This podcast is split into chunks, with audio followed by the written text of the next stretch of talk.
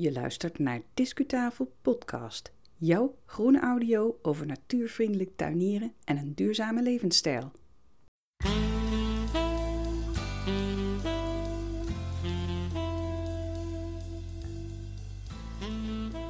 Hey, hallo. Jij bent weer aan het luisteren naar jouw favoriete groene audio Discutafel podcast. Hartstikke leuk. Ik heet je welkom bij deze podcastaflevering vanuit mijn eigen stadstuin. Dit is nummer 111 en die is online gekomen op 27 januari 2022. En je luistert als altijd naar de stem van Yvonne Smit. We beginnen met heel leuk nieuws, want we hebben er een enthousiast luisteraar bij die ons een steuntje in de rug heeft gegeven via het platform Petje Af. Ze heeft ons een donatie geschonken en haar naam is Merel Grol. Welkom Merel. Heel erg bedankt voor je steun en met jouw hulp kunnen wij Discutafel nog steeds blijven publiceren en mooie reportages maken. Je kunt nu gaan luisteren naar een rondwandeling door het Pinetum Blijdestein. Dat is een park die gespecialiseerd is in coniferen. Maar er zijn ook varens te zien en een heleboel rhododendrons en in de kassen staan tropische planten. Ik was er eerder deze maand, in januari dus. Heb heel wat opnames gemaakt, dus ga er lekker voor zitten. Later dit jaar zullen we vanuit datzelfde Pinetum nog een uitzending brengen die gespecialiseerd is in de mensen die de bomen naar hier hebben gebracht, de zogenoemde plantenjagers. Maar nu de rondwandeling met een verhaal achter het Pinetum, een verhaaltje over wat bomen en een bezoek aan de tropische kas.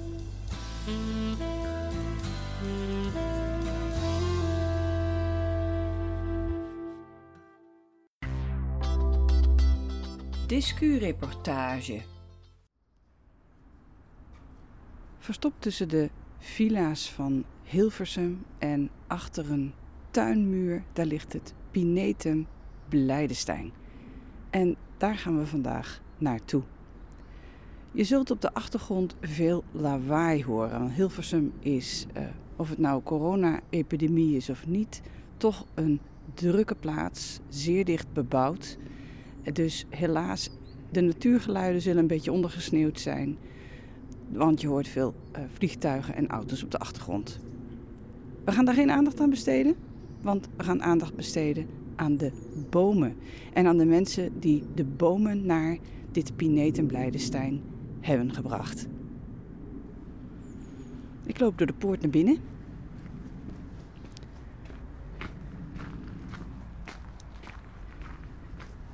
Rechts een kleine kaartjesautomaat en links de oude beheerderswoning uit 1903, een gemeentelijk monument.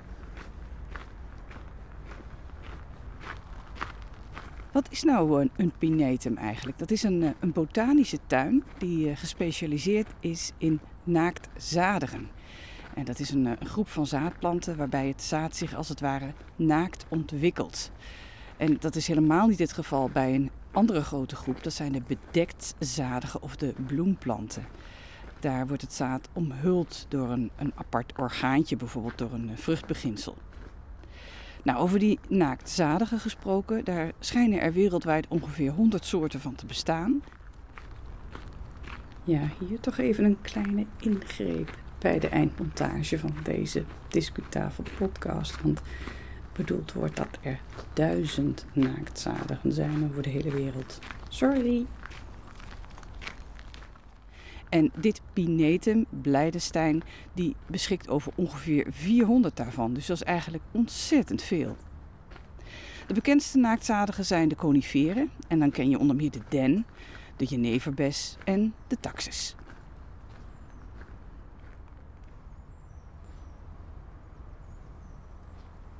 Een van de eerste bomen waar ik eh, bij stilsta is een zogenoemde Chinese watercypres. We doen deze opname in januari en er zijn geen naalden te zien. Maar desondanks is die heel indrukwekkend met een hele grove schors. Er staat een bord bij waar ook de Latijnse naam staat: Metasequoia glyptostroboides. Dan weet je dat. Maar het veel kleinere bordje wat erbij staat intrigeert ook heel erg, want deze boom is geadopteerd door een biologische slagerij hier in de buurt. En dat geeft meteen de betrokkenheid aan die nodig is om zo'n pinetum ook in stand te houden.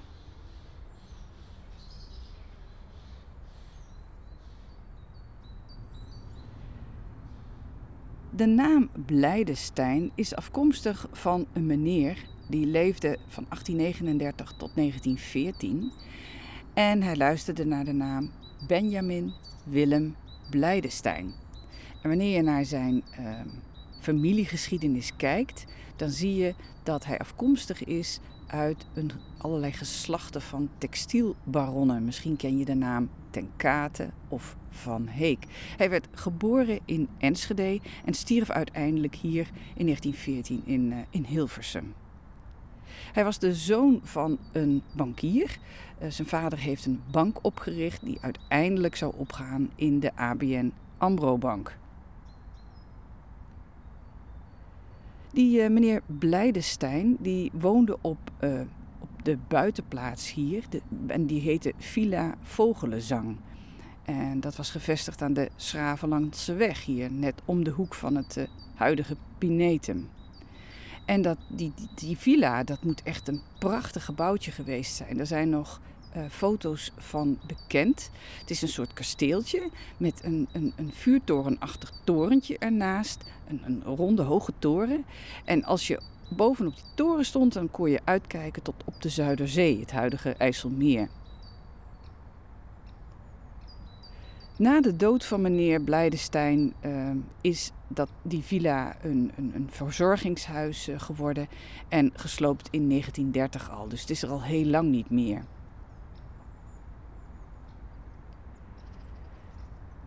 Wat gebeurt er met zo'n landgoed wanneer de landheer sterft? Nou, er is wat heen en weer geschoven met, uh, met dat landgoed van hem. Maar uiteindelijk is er een overeenkomst gekomen met de gemeente. En um, onder voorwaarde dat de Beukelaan en de Vijver zouden blijven bestaan, uh, zijn er toen uh, wegen aangelegd en er zijn enkele villa's gebouwd op het terrein van het voormalige landgoed. Wanneer je hier in de omgeving rondloopt en je ziet hele grote bomen staan, dan zou het best kunnen dat die ooit op het landgoed van meneer Blijdenstein stonden.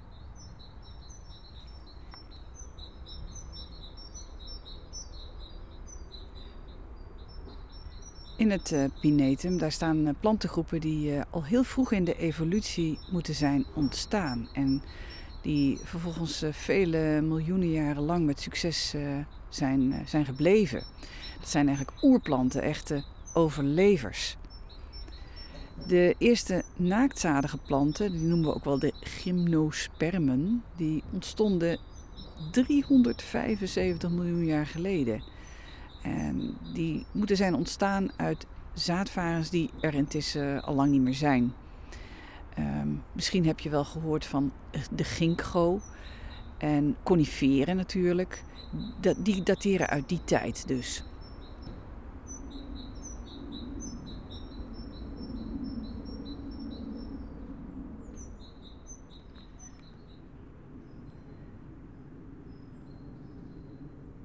Vlak bij de kas daar staat een exemplaar van de zogenoemde dwergpruim.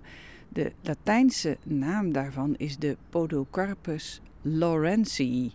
En in die tweede naam herken je die van Robert William Lawrence, een Engelsman uit de 19e eeuw. En um, hij uh, heeft een poosje in Engeland gestudeerd en reisde in de loop van uh, die 19e eeuw zijn familie achterna naar wat nu Tasmanië is. En daar heeft hij uh, in opdracht van een heel bekende botanist uit Glasgow, heeft hij planten verzameld vanuit Tasmanië. En uh, gedurende enkele jaren stuurde die meneer Lawrence dus veel onbekende planten uit de kolonie terug naar Engeland. En een daarvan, dat was dus de dwergpruim, ofwel de Podocarpus lawrencei. En wat ik voor mij zie, dat is een, eh, een, een naaldstruik, zeg maar. En er staat ook een, eh, een fotootje bij waarin, waarop duidelijk wordt dat hij felrode bessen kan krijgen.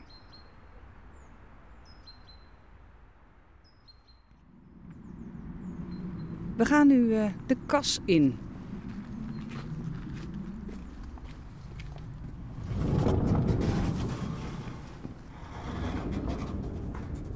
Dat is een tropische kas. Het is hier duidelijk een stukje warmer en vochtiger. En hier staan dus uh, planten die uh, in de tropen en de subtropen voorkomen. Hij is niet al te hoog, deze kas. En uh, ik zie allemaal kleuren groen om me heen. We gaan even wat, uh, wat soorten ontdekken. En zelfs in de kas dringt het geluid van de overvliegende vliegtuigen door. Wat jammer nou. Maar misschien hoor je ook wel een beetje het gedruppel van uh, in de vijvertjes die hier in deze kas uh, zijn aangelegd. Het zijn smalle paadjes, kiezelpaadjes. En de soorten die ik zie staan, staan eigenlijk alleen maar in het uh, Latijn aangegeven. En zullen de hobbytuinder misschien over het algemeen iets minder interesseren. Dus ik zie er even van af om al die Latijnse namen op te gaan noemen. Wat ik wel zie is de verscheidenheid aan vormen. Je hebt echt bomen met stammen en, en takken waaraan naalden zijn. Um, je hebt een soort palmachtige, uh, olifantspootachtige bomen waar de takken uitkomen met meer platte blaadjes. Veel bodembedekkers ook, varentjes. Het is eigenlijk een heel knus mooi kastje. In de vijvertjes uh, daar zwemmen wat goudvissen.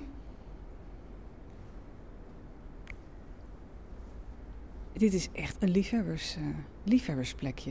Als je geïnteresseerd bent in uh, planten uit, uit de tropen, de subtropen, dan moet je hier gewoon echt naartoe. Het staat hier stikvol mooie planten, zoveel verschillende kleuren groen en vormen.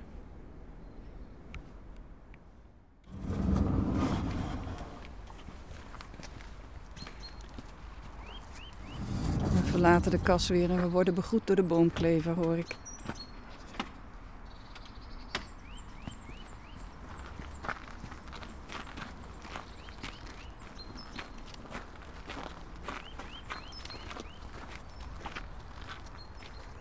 Een van de indrukwekkende bomen hier, dat vind ik de Libanon-ceder. En uh, dat is een, een, een, naaldboom. Er staat hier een groot exemplaar van die uh, rond 1960 moet zijn geplant. Hij komt oorspronkelijk inderdaad uit de omgeving van Libanon, Syrië, Turkije, zeg maar. En um, hij wordt tegenwoordig veel aangeplant als sierboom in, in parken en in tuinen en kerkhoven. Dus misschien heb je hem wel gezien ik, ik moet zelf altijd denken aan een soort van paddenstoel. Als ik de silhouet van die boom zie. Hij heeft een soort van. Um, de, de, takken die, die gaan vrij horizontaal opzij. En de zijtakken zijn ook weer plat. Dus je hebt een soort boom die in lagen is opgebouwd. De boom is het nationale symbool van Libanon. En je kunt het ook zien uh, afgebeeld op de vlag van dat land. En de ceders van Libanon die, uh, schijnen van oudsher echt een belangrijk exportproduct geweest te zijn in de tijd van de Feniciërs. Dus dat is lang geleden. Het hout werd gebruikt voor de bouw van tempels en van paleizen en van schepen. De oude Egyptenaren die gebruikten de hars van, uh, van deze boom en ook het zaagsel. En dat gebruikten ze wel voor een heel speciaal doel, die oude Egyptenaren, namelijk voor het mummificeren van hun doden. Er zijn ook uh, verhalen over deze boom te lezen in de Bijbel. En in de loop van de geschiedenis exploiteerden de verschillende volkeren, zoals de Romeinen, de cederbossen van de Libanon. Tijdens de Eerste Wereldoorlog gebruikten de Turken het hout van de Libanon-ceder om hun locomotieven mee te stoken. En uh, dat heeft geleid tot een uh, heel grote ontbossing van hun land. De ceder die, uh, is nog niet zo heel lang in West-Europa als je in de mensheidgeschiedenis uh, kijkt. Want het is pas in de loop van de 17e eeuw dat die boom hier naartoe kwam.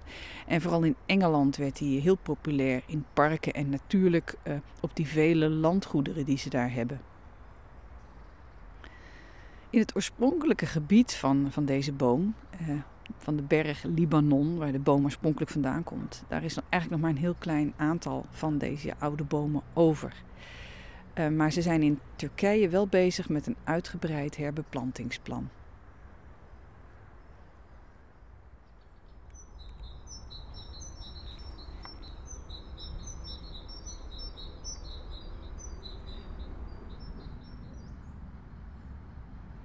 Dat uh, Pinetum waar ik nu ben, dat is uh, begin 20e eeuw ontworpen door Hendrik Kopijn. En dat heeft hij gedaan in de Engelse landschapstijl. Je weet wel, met bochtige paden, dat je iedere keer weer een verrassing uh, te wachten staat. Ooit moet hier een glazen tropische kas hebben gestaan, maar helaas, die is al lange tijd verdwenen. De tuin die werd uh, deels ingericht als, als siertuin en deels als groentetuin. En ook een stuk was een landschappelijke tuin. Nou, die, die groente- en die fruittuin die is er natuurlijk helaas ook helemaal niet meer. Maar daarvan dateert nog wel de tuinmuur die ik hier zie. En dan vooral de, het stuk muur waar de glazen fragmenten op liggen. Van die oude glasscherven. En het schijnt, het verhaal gaat dat die erop liggen omdat uh, in deze tuin stonden natuurlijk allemaal fruitbomen en fruitstruiken. En de Hilversumse jongens en meisjes die wilden daar wel eens wat van jatten. Nou, die glasscherven die zouden dat moeten tegenhouden. Of het nou waar is of niet, dat weet ik niet, maar het verhaal is leuk. De eigenaar van dit landgoed, de heer Blijdenstein, die reserveerde een gedeelte van zijn landgoed voor het verzamelen van uh, allerlei exotische planten en bomen. En daar was hij in geïnteresseerd geraakt toen hij in Londen werkte. En hij raakte daar bevriend met de directeur van de Kew Gardens. Dat is de koninklijke botanische tuin daar in uh, Londen. Hij heeft uh, intensief contact gehouden met zijn relaties in Kew Gardens. En hij heeft allerlei zaden en bomen met ze uitgewisseld. Hij stuurde bijvoorbeeld zijn, uh, zijn tuinman geregeld naar Londen om daar de kneepjes van het, van het vak te leren. En wat Blijdenstein wilde was een zo compleet mogelijke coniferencollectie tot stand brengen. Het begin van de 20e eeuw gaf hij opdracht om het ontwerp te maken voor een woning voor de hoofdtuinman van, uh, van, van het landgoed, zeg maar. En daar kom je binnen wanneer je het Pinetum betreedt, dan zie je meteen links van je dat pand staan. En ook nu nog fungeert het huis als een beheerderswoning.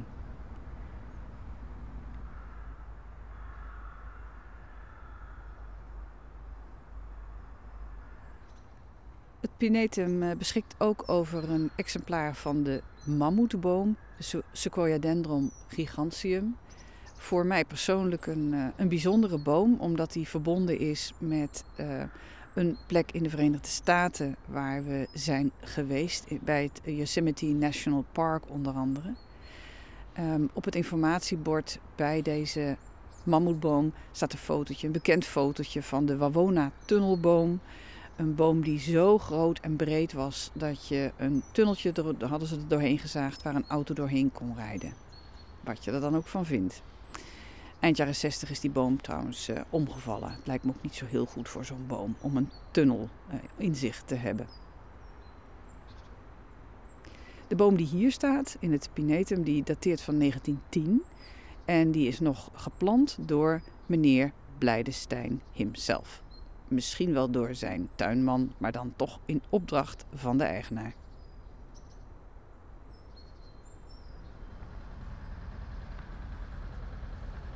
Ja, met excuses voor eh, het lawaai op de achtergrond. Er zijn wegwerkzaamheden, er worden huizen gebouwd, afgebroken. Ik weet het allemaal niet. Uh, het, is een, het geluid is een behoorlijk contrast met het mooie stukje waar ik hier sta. Want ik sta hier namelijk bij een, uh, een soort uh, stronkentuin. In het Engels heet dat een stumpery.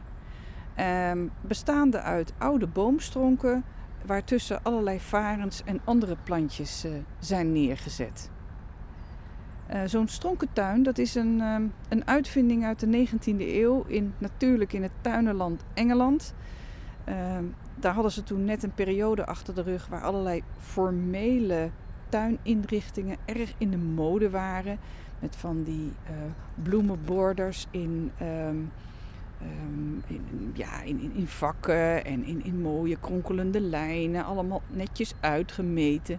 En er ontstond een periode dat men dacht, we hebben wat meer romantiek nodig in deze wereld. Nou, in die periode was het tuinman Edward William Cook, die verantwoordelijk was voor een, um, uh, een, landgoed in Staffordshire. En uh, die kreeg de opdracht om een flink aantal bomen om, te hakken. En toen dacht hij, ja, wat moet ik nou met al die stronken? Nou, en toen heeft hij het idee gekregen om die boomstronken ehm, te gebruiken voor de tuin en aan weerszijden van de paden neer te leggen. En eh, tussen die boomstronken heeft hij toen een aantal uh, planten neergezet. En zo ontstond een stumpery, ofwel een stronkentuin. Nou, dat uh, wordt hier eigenlijk ook een beetje gedaan. Ook hier uh, oude boomstronken bij de vijver in het Pinetum met varens ertussen geplant. Een romantisch geheel. Maar dat niet alleen, want zo'n uh, stronkentuin biedt natuurlijk ook allerlei ge gelegenheid voor de kleine dieren in de tuin om zich te verschuilen, zoals bijvoorbeeld insecten en kleine zoogdieren. Dus het heeft ook ecologisch een betekenis voor de tuin.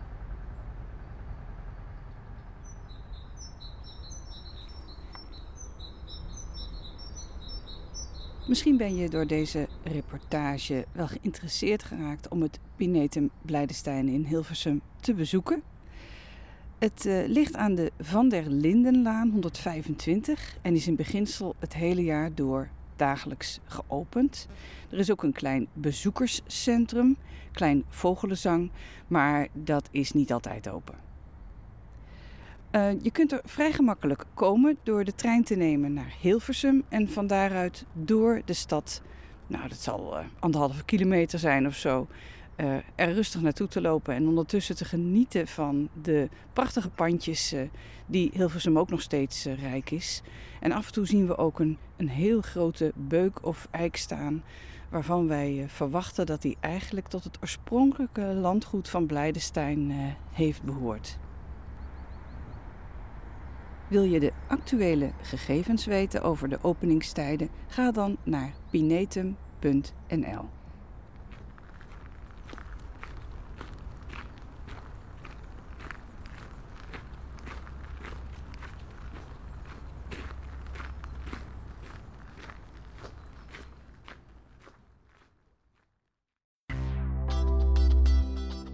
Discuslot. Daar ben ik weer vanuit mijn stadstuintje met de vogeltjes om me heen en de vliegtuigen boven mijn hoofd. Dankjewel voor het luisteren naar deze aflevering. Ik ben heel erg blij dat ik naar Pinetum Blijdestein ben geweest en ik ben vol bewondering over het werk dat daar wordt verricht door de beheerder en door de tientallen vrijwilligers die betrokken zijn bij deze tuin. Pinetum Blijdestein is uh, aangesloten bij de Nederlandse Vereniging van Botanische Tuinen. En terecht, het is echt geweldig mooi om daar naartoe te gaan. Later dit jaar zullen we nog een aflevering brengen vanuit dat Pinetum. En die aflevering, daarin staan eigenlijk de mensen centraal die de bomen naar hier hebben gebracht. En eentje daarvan was een Nederlander. En aan hem besteden we weer speciaal aandacht heel snel al, namelijk in de eerstvolgende Discuflits. En de Discuflits, dat is de bonusaflevering van Discutafel voor de ware supporters van onze podcast. Als je nou meer wilt horen over de spectaculaire en toch wel onthutsende belevenissen van deze Nederlandse plantenjager, dan wil ik je uitnodigen om ook onze supporter te worden. Neem een zogenoemd groen petje voor ons af via het platform Petje Af. Meer informatie vind je op die site, Petje Af dus, of gewoon op discutafel.nl. Dank aan beheerder en vrijwilligers van het Pinetum Blijdestein voor hun gastvrijheid. De volgende aflevering van Discutafel podcast, dat zal een Engelstalige zijn, ook over het Pinetum, met deels dezelfde informatie, want ook Engelstaligen zijn zeker geïnteresseerd in dit onderwerp. Die volgende aflevering verwachten we online te zetten vanaf 10 februari 2022. Ga intussen lekker naar buiten. Graag tot de volgende keer.